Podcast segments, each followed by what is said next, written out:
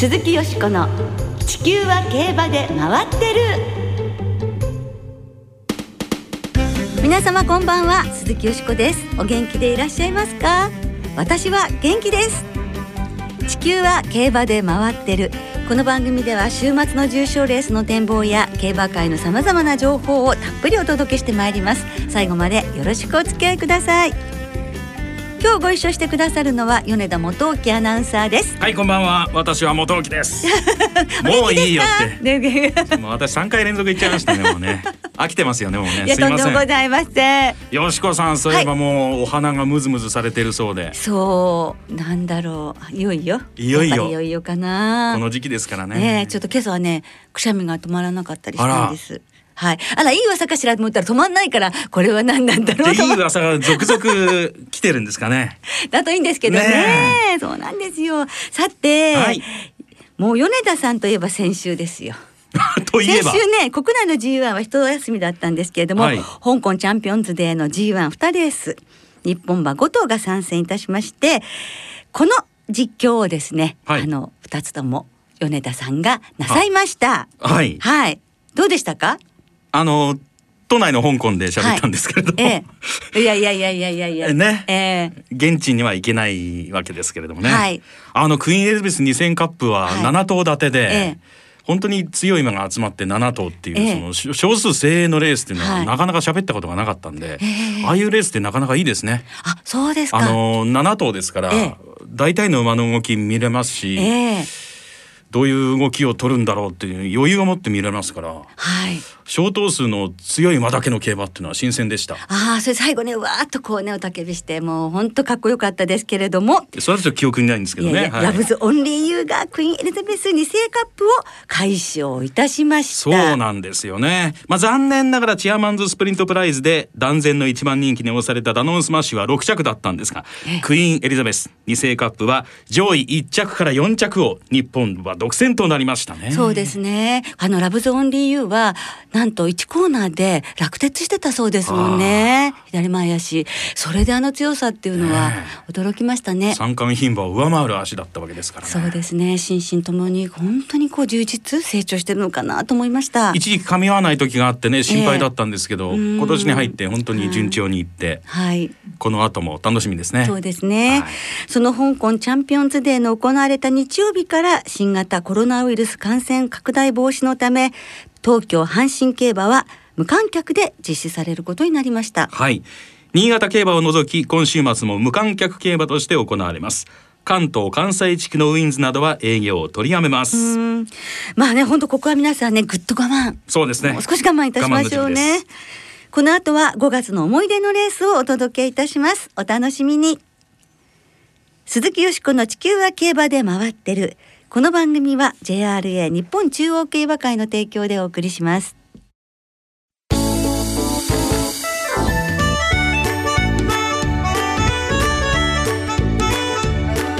鈴木よしこの地球は競馬で回ってる。5月の重賞思い出のレースはい。はい、今週は5月に行われる重賞レースなどの中から私が特に印象に残ったレースご紹介してまいります。5月は東京阪神新潟の三条開催からスタート。来週2週目から阪神に代わって中京競馬が始まります、はい、重賞競争は全部で13レース。今週の天皇賞から5週目の日本ダービーまで毎週 G1 レースが行われます。ねえもう明日から5月なんですから、はい、とにかく5月は一番季節もいいですしもうレースももうたっぷり大きなレースありますね。そうです。ダービーもあるしいや本当一番胸を弾む時ですね。もうあっという間にダービー来ちゃうんですか、ね、来ちゃうんですよ来ちゃうんですよね。では5月に行われる重賞レースなどの中からリスナーの皆さんの思い出のレースまずご紹介いたしましょう。はいまずは武田真美子さんです思い出のレースはロジャー・バローズが勝った2019年の日本ダービーです。単勝93.1倍の伏兵扱いの馬が直線に入ると早めに追い出して先頭に立ち差を詰めるダノン・キングリーを首差しのいで優勝し浜田が優騎士は6回目の挑戦でダービージョッキーとなりました。その後凱旋門賞への挑戦が決定しましたが右前先屈腱炎を発症していることが判明。現役引退が発表されたのはとても残念です。でも私にとってはロジャー・バローズはとても思い出のある馬ですといただきました。はいありがとうございます。マリコ・デラックスさんです。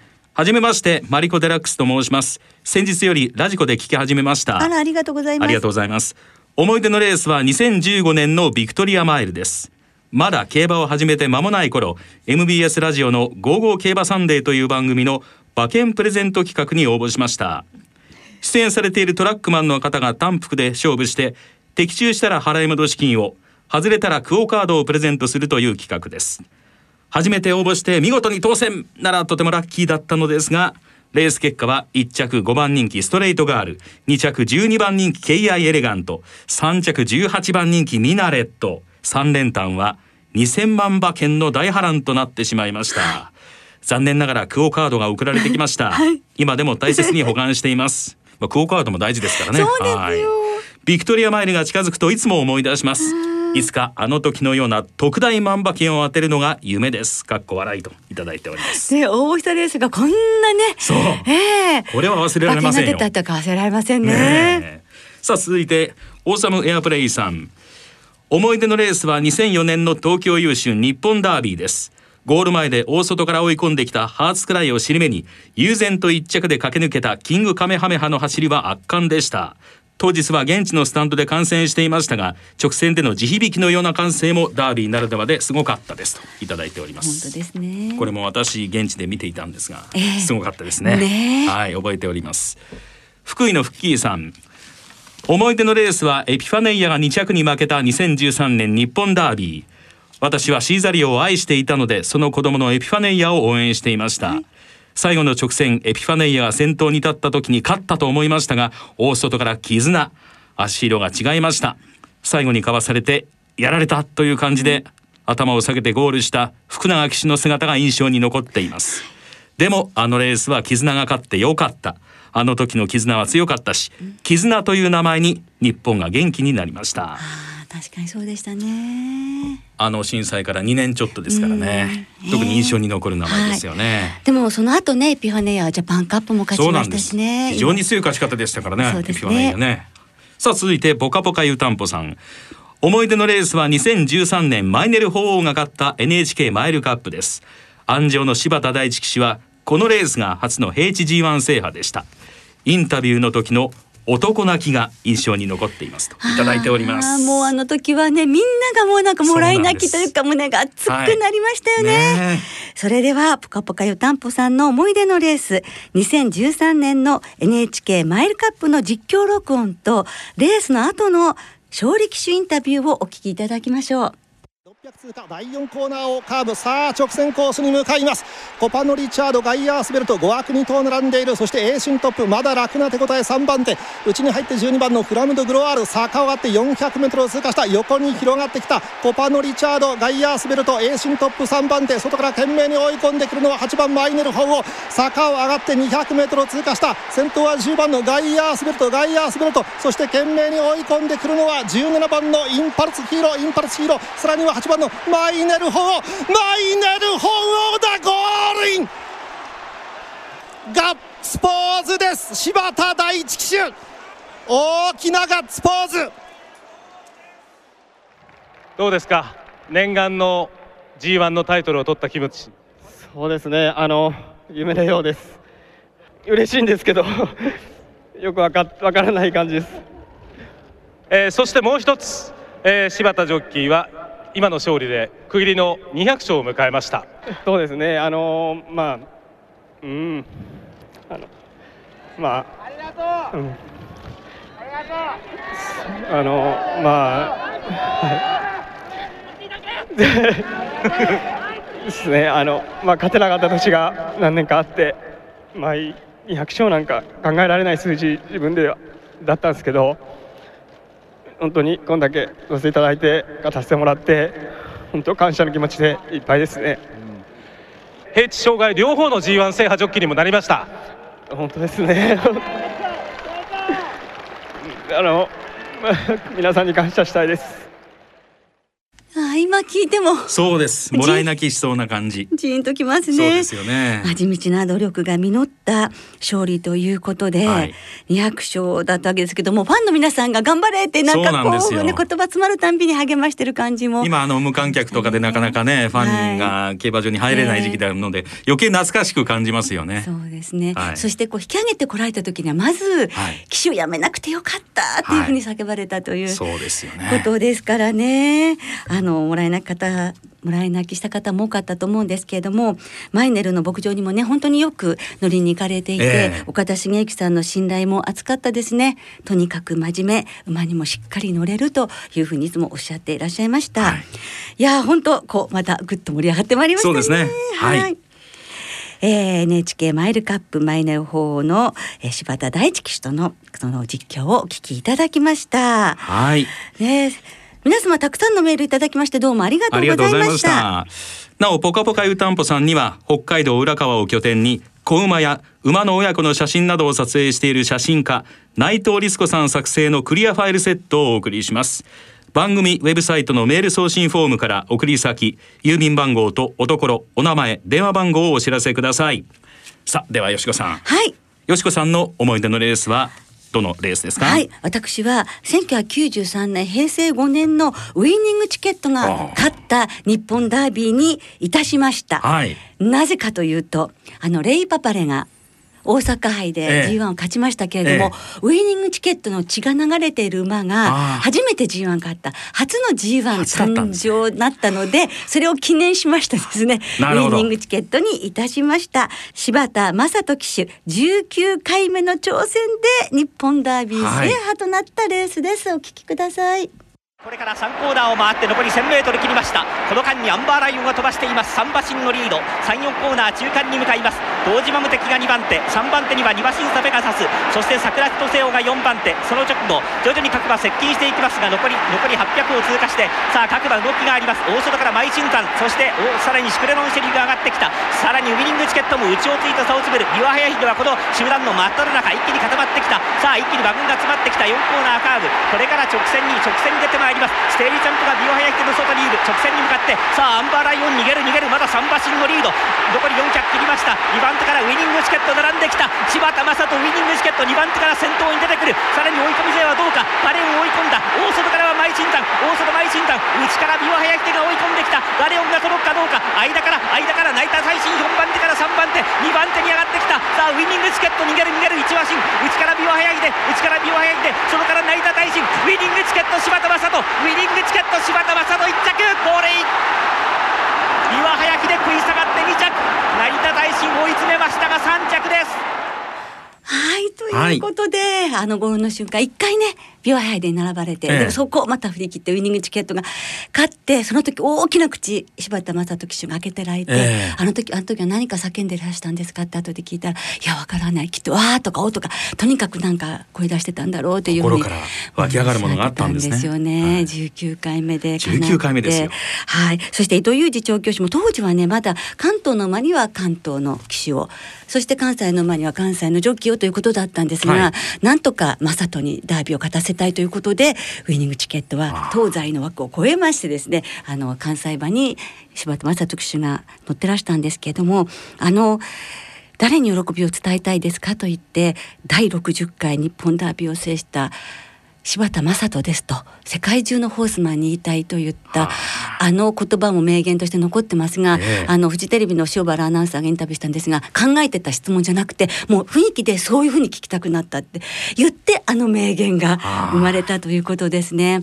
そして柴田正人騎手はもちろんだったんですけどだけどずっと緊張していてさあのダービーに勝ったっていう実感を感じたのは全てのセレモニーが終わってそのレース後のその何でしたっけダービージョッキーインタビューのセレモニーがあるじゃないですか、イベントが。それも終わって検量室っていうかジョッキールームのお風呂場に戻った時にもう誰もいなくて一人でお風呂に入って、ええ。湯船に浸かった時に手がずっとかじかんでたのがその温かさでどんどんほぐれていったんですって。あその時にダービー勝ったんだってって思われたんですって。じわーっと来たわけですか。ええそして糸井調教師はもちろん自分が初めてダービー勝ったことも嬉しいけど正人にプレゼントできたのが嬉しいというまあ話すとキリがないという感じですけれども聞き惚れてしまいました。ねあの、はい。思い出しましたけれどもこの日本ダービーの10日後になんと皇太子殿下と雅子さまがご成婚されまして、はいこの日本ダービーも皇太子殿下ご成婚奉祝競争として行われたんですね、はい。ですから今日お聴きいただきます一曲はこの曲を選んでみました。その、えーご成婚スペシャル番組テレビで行われたんですけども、その番組のテーマソングだった岡村孝子さんの「フォーエバーロマンス」お聴きください。鈴木よしこの「地球は競馬で回ってる」ここからは週末に行われる重賞を展望していきましょう。今週は土曜日に東京で青葉賞。日曜日に阪神で春の天皇賞が行われます。まずは日曜日に今年は阪神で行われる芝 3200m の G1 春の天皇賞を展望していきましょう、はい春の天皇賞ですよいよいよ。ね楽しみですね。阪神ということは琵琶早秀が勝った年以来。そうなんですよね。懐かしいなという感じでございます。もうねこの若さで懐かしいと思うというね。その年はギリギリ見てましたんでね。すごいですね、ええ。ええ。いやすごくはないんですけどたまたま長く見てただけなんですね。ねその時はね4歳馬同士で決まりましたね。琵琶早秀と成田成田大臣ですね。はい、はい。サインかな？さあサインかな？30日金曜日正午の阪神の天候はえ。晴れ。馬場状態は芝やや重ダート主のコンディションです。はい。9時30分現在のクッション値は9.2標準でございます、はい。そして10時の含水率が4高70.8そしてゴール前が11.2となっております、はいそして阪神の日曜の天候なんですが曇り一時雨という予報です。ええ。なんかね雨が味方する馬とそれか雨が苦手な馬とってあるから微妙ですよね。あまりでも降らないでほしいと思いますけれどどもね。れくらい降るかがポイントになるかもしれませんね。そうですね。はい。はい。さあよしこさん、はい。今年はもう本当に牝馬が3頭出るということで、ええ。もう皆さんねよくご存知の通り牝馬が勝つと68年ぶりということになって、はい1953年のレダ以来ということなんですよね。で53年はレダが勝って2着も牝馬だったの。ええそれがクイーンナルビー、はいオグリキャップの5代母という。あね、クイーンナルビーは秋の天皇賞勝つんですそれで。ーなるほどええでもね牝馬牝馬なんですよだから今年もと思いましていますからね有力馬そうなの。ですから私の本命はカレン・ブーケドールです、はい。もうそろそろやっぱりね重賞勝ってそれが天皇賞だったら素敵だなって思うので、はい。まず牝馬3頭のボックスマレン馬券はい。ね、メドレメロディーレーンも入れてウィンマリリンと、ええ。そしてもう一つの楽しみはシーザリオの息子エピファネイアの子供と、はい。シーザリオの娘ロザリンドの息子が出るというこのシーザリオ馬券ですね。おアリストテレスとオーソリティ、はい。このマーレンそれからもう一つ今年は横山ファミリーですよ。ありますね。お父さん息子二人というはい。三人が出て、はい。もう息子さんが天皇賞勝ったら二人のどちらか勝ったら、はい。親子三代で天皇賞制覇ですよ。すごいですよね。すごいことです。ですから横は横山ファミリーの三頭ボックスマレンあこのねあのこの馬券でいきたいと思います。テーマベース馬券とテーマいうことで。ね、はい、これで勝負でございます。あ、あとね、白二位の、はい。あの白馬の天皇賞、はい。あの出走も初ということなの。あなるほど。白二位の副賞。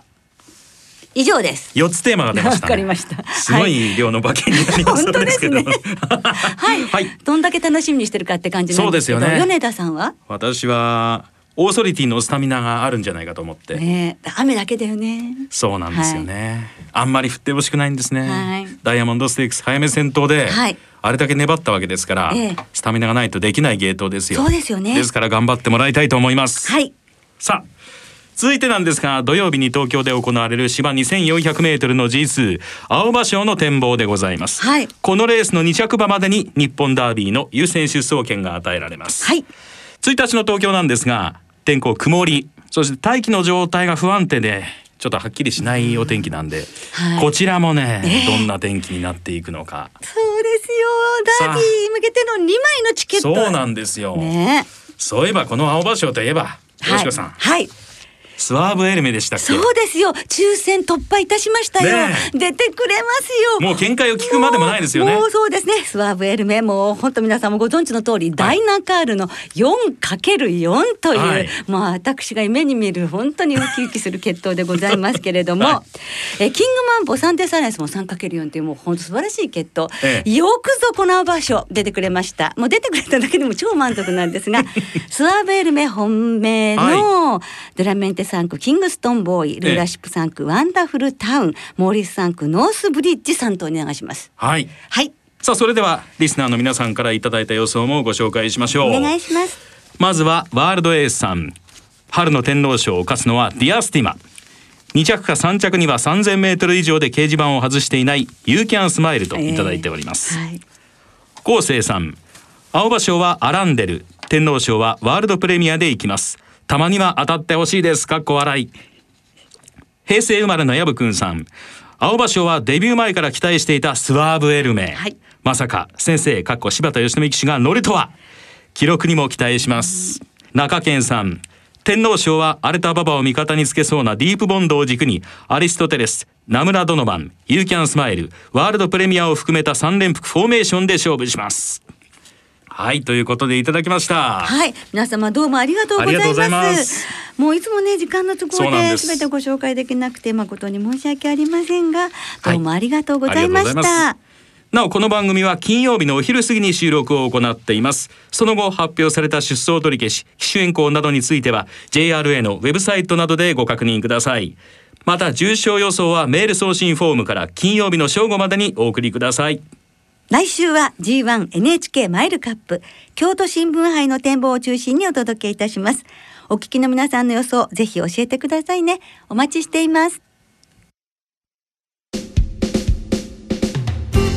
そろそろお別れの時間となりました。今週末は東京と最終週を迎える阪神そして新潟3つの競馬場でレースが行われますそして今週も春の3歳重賞3歳リステッド競争は馬連がお得ですはい5月29日の青いステークスまで3歳の重賞と3歳リステッドレースの馬連は通常の払い戻し金に売上の5%相当額を上乗せして払い戻しされます。今週末は先ほど予想した土曜日の青葉賞に加えて日曜日に東京で行われるスイートピーステークスが対象レースとなります、はい。さあよしこさんスイートピーステークス、はい。いますか？注目馬、エリザベスタワーとグローリアスカペラお馬連1点。1点。はい。わかりました。ね。ねえさあそして今週の東京阪神競馬は無観客で行われます。新潟競馬場には事前にネット予約で指定席を購入した方限定でご入場いただけます。また関東関西地区のウィンズ等は営業を取りやめ地震の影響の残るパークウィンズ福島競馬場は払い戻しサービスだけが行われます。詳しくは JRA のウェブサイトなどでご確認くださいよろしくお願いいたします。それでは春の天皇賞をはじめ週末の競馬存分にお楽しみください。お相手は鈴木よしこと。米田元樹でした。また来週元気にお耳にかかりましょう。鈴木よしこの地球は競馬で回ってる。この番組は JRA 日本中央競馬会の提供でお送りしました。